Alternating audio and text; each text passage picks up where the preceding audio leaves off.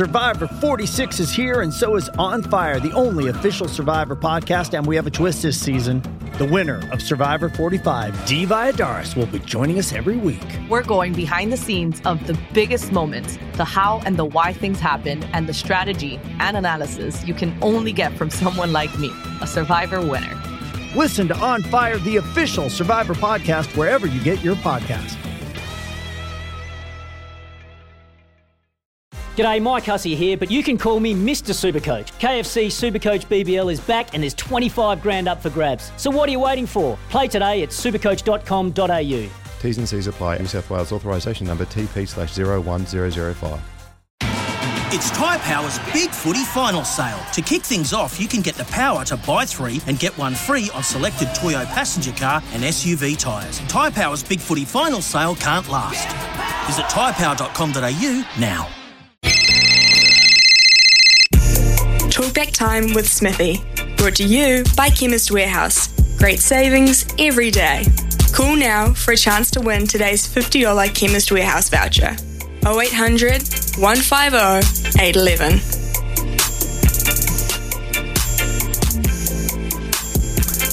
It is 10.03 here on SENZ. Yes, the lines are open, 0800 150 811. Um, and uh, or just reiterating what we're going to do uh, in the rest of the hour as well. We're going to speak to Louis Herman Watt. Uh, we're going to speak to uh, Wes Clark, uh, Black Ferns assistant coach, of course, been around since I think 2015. Uh, on just where the Black Ferns are at. They've got a big uh, Laurie O'Reilly series coming up against the Australians, home and away. So we'll see uh, how they're trucking along, bearing in mind the World Cup is not that far away. An update from Wes Clark. And then after 11 o'clock, we shall be going to uh, Ricardo Ball. What is happening at Manchester United? What is happening at Old Trafford? Do we know? Uh, what is happening at NZR headquarters? That might be the, one of the reasons uh, why you want to ring up this morning. Uh, and uh, also, uh, you can text us on uh, double eight double three if you like, with your greatest West Indian cricketers that you can recall going back. Dean from Dunedin, uh, as always, uh, out of the blocks very quickly this morning.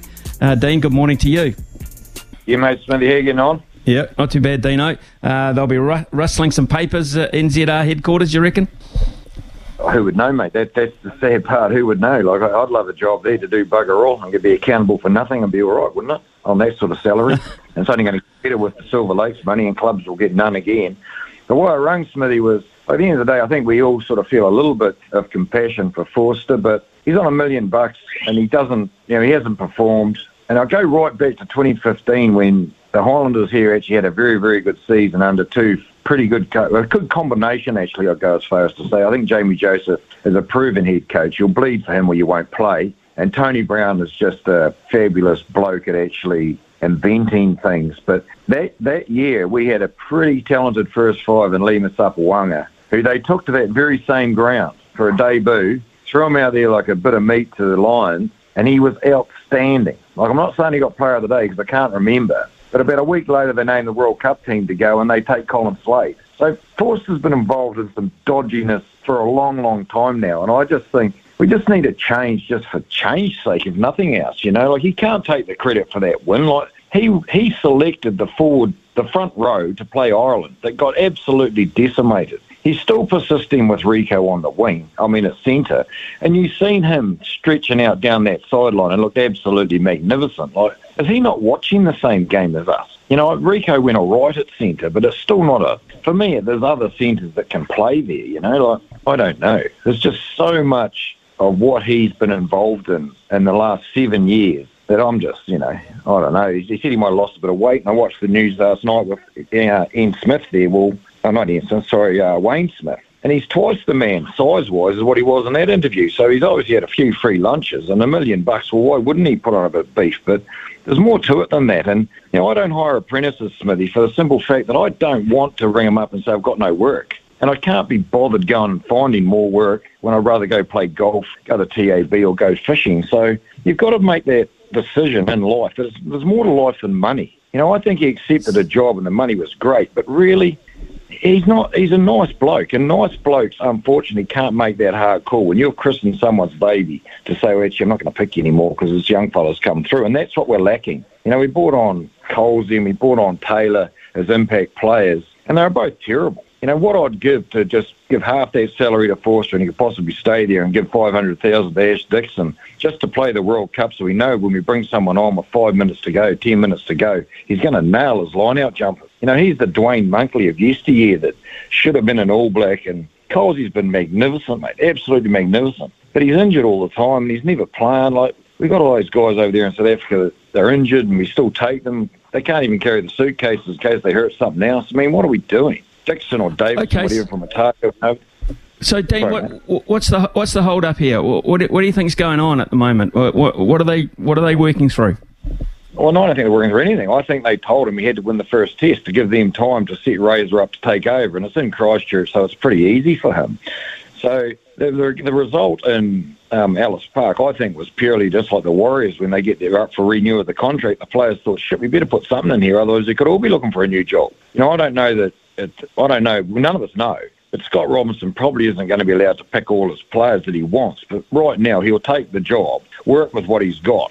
And then as soon as he's allowed to pick the guys he wants, he's not going to turn it down just because he's got cattle there he doesn't want. Ryan's already done the business. We're no longer getting Rolly Moore scored against us. So he's just told them, get your head in there, do the hard yards, you know. So I don't know what the hold up is. I, I got no I think probably a lot of it is to do with this is history. But how much more history does Foster want to make? Honestly, if he stays there, Scotland are rubbing their hands together. That's how I see well, it. Well, yeah, I, uh, no, I, I get where you're coming from, uh, Dean. I, you know, I know you know you've been consistent with your views the whole way through, and uh, maybe we'll get some we'll get some answers uh, in in the next 24 hours or so, because uh, as you quite rightly point out, the test match against uh, Argentina is, is not too far away. Thanks very much uh, for your call this morning. Um, so uh, yeah, we've got uh, a number of texts in as well, and you can call up on that as well uh, if you like, as as uh, about um, the West Indies, the top four West Indians in your mind, even if you've just got one that sticks out in your mind. Give us a call on 0800 150 811. Joe from Gizzy. G'day, Joe. Nice to talk to you again. Hey, yes, Smithy. Well, it's a beautiful day up here in Gizzy as usual. Made uh, best West Indians I've seen to Garfield Sobers, uh, yep. Brian Lara, yep. uh, Joel Garner. Right, yeah. And uh, yeah, there's a few who have gone to the fourth side there, but um, those three there, stunning, stunning uh, cricket players who would stand out in any team stand out in history. Uh, the, the, way they played, the way they led, and and what they actually did. You know, when Joel Garner came to New Zealand, uh, whispering death is another one. Sir Michael Holding, you know, th- those gentlemen were just quick, and they were uh, they weren't the players who needed to slag players off. You know, they spoke with their cricket. And I think you'll find that uh, when you go back in history, those players set the platform in each era for uh, for those young players coming through. Now, Chris Gayle is a little bit different. You know, a wonderful, you know, the, the boss of the boss of cricket, but not not the class of Lara, and definitely not the class of Sir Garfield Sobers. Um, and Michael Holding is probably that class in the bowling that players aspire to in the West Indies. But lucky enough to see a few of them live, and uh, oh, the class of Lara, the timing. Um, I saw him at Lords playing England, and uh, he scored he scored 160 there, and, and it was just pure timing, and it was so easy, Smithy. It's like he had all day, and you, you look through history at, at players from other teams, you know, they just just they didn't have the time that he had. You know, even the even the good Australians, you know, the Kane Williamsons, you know, they probably were half a second behind the time that he had to sit there, look at the ball, and decide what he was going to do and it was just amazing. Yeah, amazing uh, yeah, yeah. recollections there, Joey. I, I totally uh, get where you're coming from too. Uh, in terms, I never, I think I saw Sobers um, once or twice at the Basin Reserve. Um, I've heard so many stories about Garfield Sobers over the years. Um, but I'll tell you what, um, and, and, those names you mentioned are all worthy of consideration in anyone's top group, uh, Joe, and, and, I appreciate your call for that. What we'll remember uh, um, Chris Gayle for, though, uh, Joe, is uh, the fact that I, I, believe that he has been the guy that has sort of set the benchmark to bring West Indies cricket down a wee bit. And why I say that is because he's led the charge into the into the uh, T20 leagues around the world. He's the one that uh, who, who, initially stood aside and said, "Look, I can make more money playing around the world than I can playing for the West Indies, and this is the direction I want to go in." And a lot of other players from that point onwards have done exactly the same thing. Um, so he, he will be remembered as a brilliant player, Chris Gayle, but I think as the forerunner that maybe dragged a lot of it, dragged a lot of it down. Uh, who are we going to now? Cliff, is it Cliff from Dunedin? Yeah, g'day, Cliff. Good morning to you. Yeah, good morning, Smithy. Yeah, you're right about Chris Gayle. He was the first guy to. He had the money, but the problem with West Indian cricket is they don't have enough money to keep their players in the squads throughout the year. They get strong pre World Cup one day or 2020. Guys will come back into the squad, make themselves available, and then most of the year they go and play in other leagues. So they tend to be a bit of a no name side they had some classy players coming through, you know, guys like Carl Hooper and them. But my my greatest player of the West Indies is Malcolm Marshall. That guy had a better bowling average than Richard Hadlee. If I had to pick a best team from since 1980, and I'd have an opening bowling attack, he'd be opening the bowling with, with, with Richard Hadlee. He's just a dynamite on any surface. I know I remember that day he, he played with a broken arm. His arm was pinned come out and batted for quite a while. He played some great shots. You know, he was a goat, a goat to me. You know, he was quick. He was dangerous. He he, he came at you from you would you know what it was like. He, I think he broke um, Jeremy Coney's arm. Was it him or was it Patterson that got uh, Jerry? Uh, was, uh, actually Joel Joel Garner got him. Joel Garner got oh, him in, uh, in, a, in a bad mood at uh, Sabina Park in Jamaica, and uh, he broke his arm almost clean in half. Really went through both bones. So yeah, it was. It was yeah. uh, he was uh, pretty devastating when they, and that was the thing about them too. Uh, that that I can recall, Cliff, is is when they just got in a mood or they got in a zone, and from one day to the next they could ramp it up 10, 20 k's. It seemed they didn't time uh, cricket balls back in those days as, as much as they do now. Uh, it was just either regarded as being fast or not fast. so well, remember, uh, it was. Remember, yeah. Remember Dean Jones uh, wanted uh, Curtly Ambrose to take that armband off his arm and, and said to him because he reckoned it was, and and they reckon Curtly Ambrose bowled probably a two yards or three yards faster, and he was and, and the rest of the team said, why did you do that? We had to go out and face him because he he was I think he got six or something for about twelve that day. It was ridiculous. He he just he just become an evil man. West Indian cricket is it's a real shame, you know, that they they're not the, what they were. But a bit of, bit of the rugby, Mark Robinson. Oh gosh, the board must be wondering whether they've got to hand him over soon too. He's he's really handling this just so bad, and, and it's really sad that you know that Fozzie's he's he's he's probably playing along with them, hoping that they, they might let him go to the World Cup if if they don't haven't offered it to Razor yet, and Razor hasn't come out and said I'll have it well, then I think that Fozzie's going to hang around. And, and that's probably the best thing. It, it's the poison chalice for anyone else to, to throw themselves into it because they don't know how long they're going to get it for. If they don't win every game, they're under pressure as soon as they lose one. So I think we just got to put up with Fozzie. Hopefully, he'll just pick the best side. He'll stick with them and work away with them with what, what, what we've got. And, you know, there's, there's guys, but I would have said that uh, Tuivasa-Sheck. I don't know why he's in the side. I think it was New Zealand Rugby probably told him we've paid this guy big money to to come to us. You've got to put him in the squad. But that's about it, really. He's he hasn't had enough rugby to be be an All Black yet. Mm. That's uh, me Coffee, today. Uh, yeah, thank you very much for your call. I appreciate what you're saying. I agree totally um, on the Roger Tuivasa-Sheck issue as well. I think he might have just been forced on uh, Ian Foster uh, a little bit prematurely uh, for Ian Foster's liking as well. And, uh, you know, he was put in the group and uh, he's been given every chance. But uh, according to the the selectors at this point, he's not quite ready to make the grade when it comes to the important matches. Um, yes, and look, if it is to be Ian Foster to carry on and uh, we see more performances like we did the other night, um, or more power to them in, in that regard. But let's make a decision and let's end the speculation. Let's make that decision and let's get on for whoever's coming in or whoever's going out. So there's a point of of uh, definity about the whole thing. And, and the speculation goes out the window because when you speculate, that's when the dangerous things start to be said. Joey from Auckland. G'day, Joey. How are you?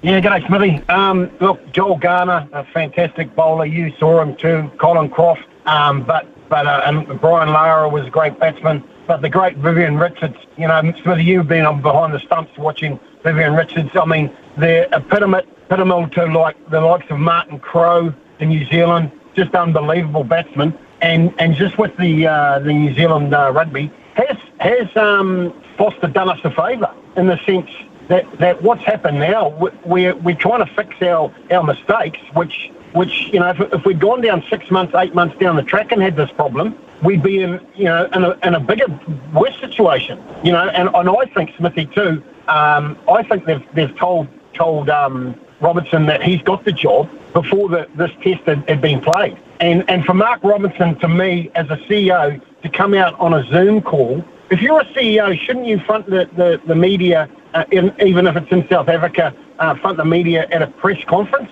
not on a Zoom call. That's poor. I think it's very poor, Smithy.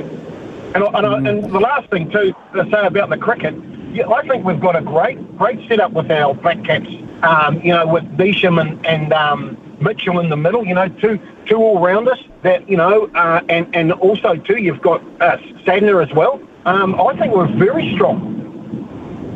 I, I totally agree, uh, Joey. I think we're a real chance. I mean, we got beaten in the final by Australia last time round, but that is a side that can beat anyone on any given day, with the exception, and I have to be convinced that they can beat Australia in Australia. Uh, it's, uh, Joey is the only one that worries me. In terms of the West Indies, yeah, uh, I can uh, I can vouch for the fact that uh, Viv Richards was an imposing player. He was so imposing when he came to the crease that you you actually lost focus on, at times on what you're supposed to do yourself. Um, and that's because he was just so awe-inspiring. He would come out, he would have the the Rastafarian armbands on, wristbands on.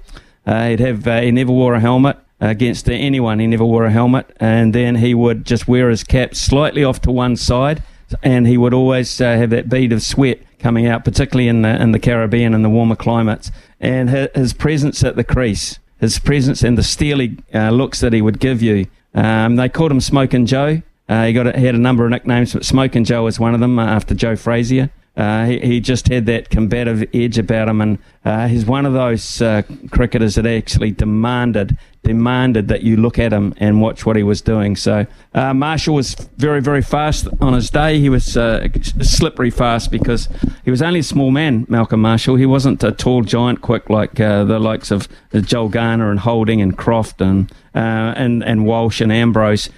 stature wise, he was probably around about five foot nine five foot ten, um, which meant his bounces, etc., came at you from an awkward height, uh, almost skiddy, slippery, as as opposed to uh, those big bounces that went straight over the top of your head and you can get under. He was a difficult bowler to evade, Malcolm Marshall. That's what made him so uh, penetrating. Um, and yes, uh, a fine, absolutely a fine, a fine bowler. And very, very combative bowler as well. Wayne, g'day Wayne from Auckland. Uh, morning to you.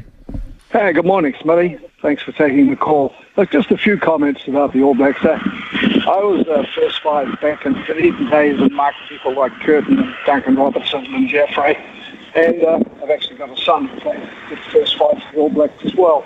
So I know a bit about it. And uh, I'm just amazed that Foster hasn't been able to see how much better Mo'unga is and how poor Beauden Barrett is in the first five-eight role. And I think if you look back Foster's biggest problem is selection. He's probably a reasonably good coach, and I'm sure he's a good guy, but his selections have been abysmal right from the start. I remember the great Carwyn Jones once said, when questioned about coaching, hey, get the selections right and you're 90% of the way there, and I think that's been a lot of the problem. We're still playing best fullback in the world on the wing. We've got a winger playing centre. Uh, we've wasted Mo'unga. Uh, we've got the best number seven playing number eight, and you know, it just goes on and on. Uh, at last, he saw that the props he'd been sticking with were just not hard enough mentally or physically, and those changes certainly worked, didn't they? But you know, to say that Foster had a big influence on this win, no. I Mo'unga had the biggest influence for me. He ran the game. Sure, the forwards went a bit better, but it was Mo'unga. That was the difference for me. Anyway, they're my views.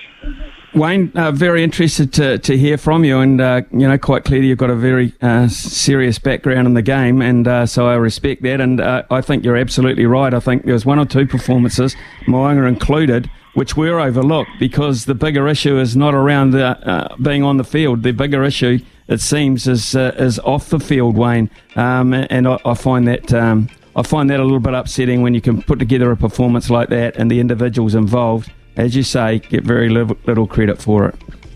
Mm. Thank you very much, uh, Wayne. Thank you to all our callers this morning. Interesting talking about uh, the West Indies and, of course, the coaching uh, saga as uh, it'll go down as. 1024 uh, here on SENZ. Take a break. Be back shortly. When making the double chicken deluxe at Macca's, we wanted to improve on the perfect combo of tender Aussie chicken with cheese, tomato, and aioli. So, we doubled it. Chicken and Macca's together and loving it. Ba-da-ba-ba-ba. Available after 10.30am for a limited time only.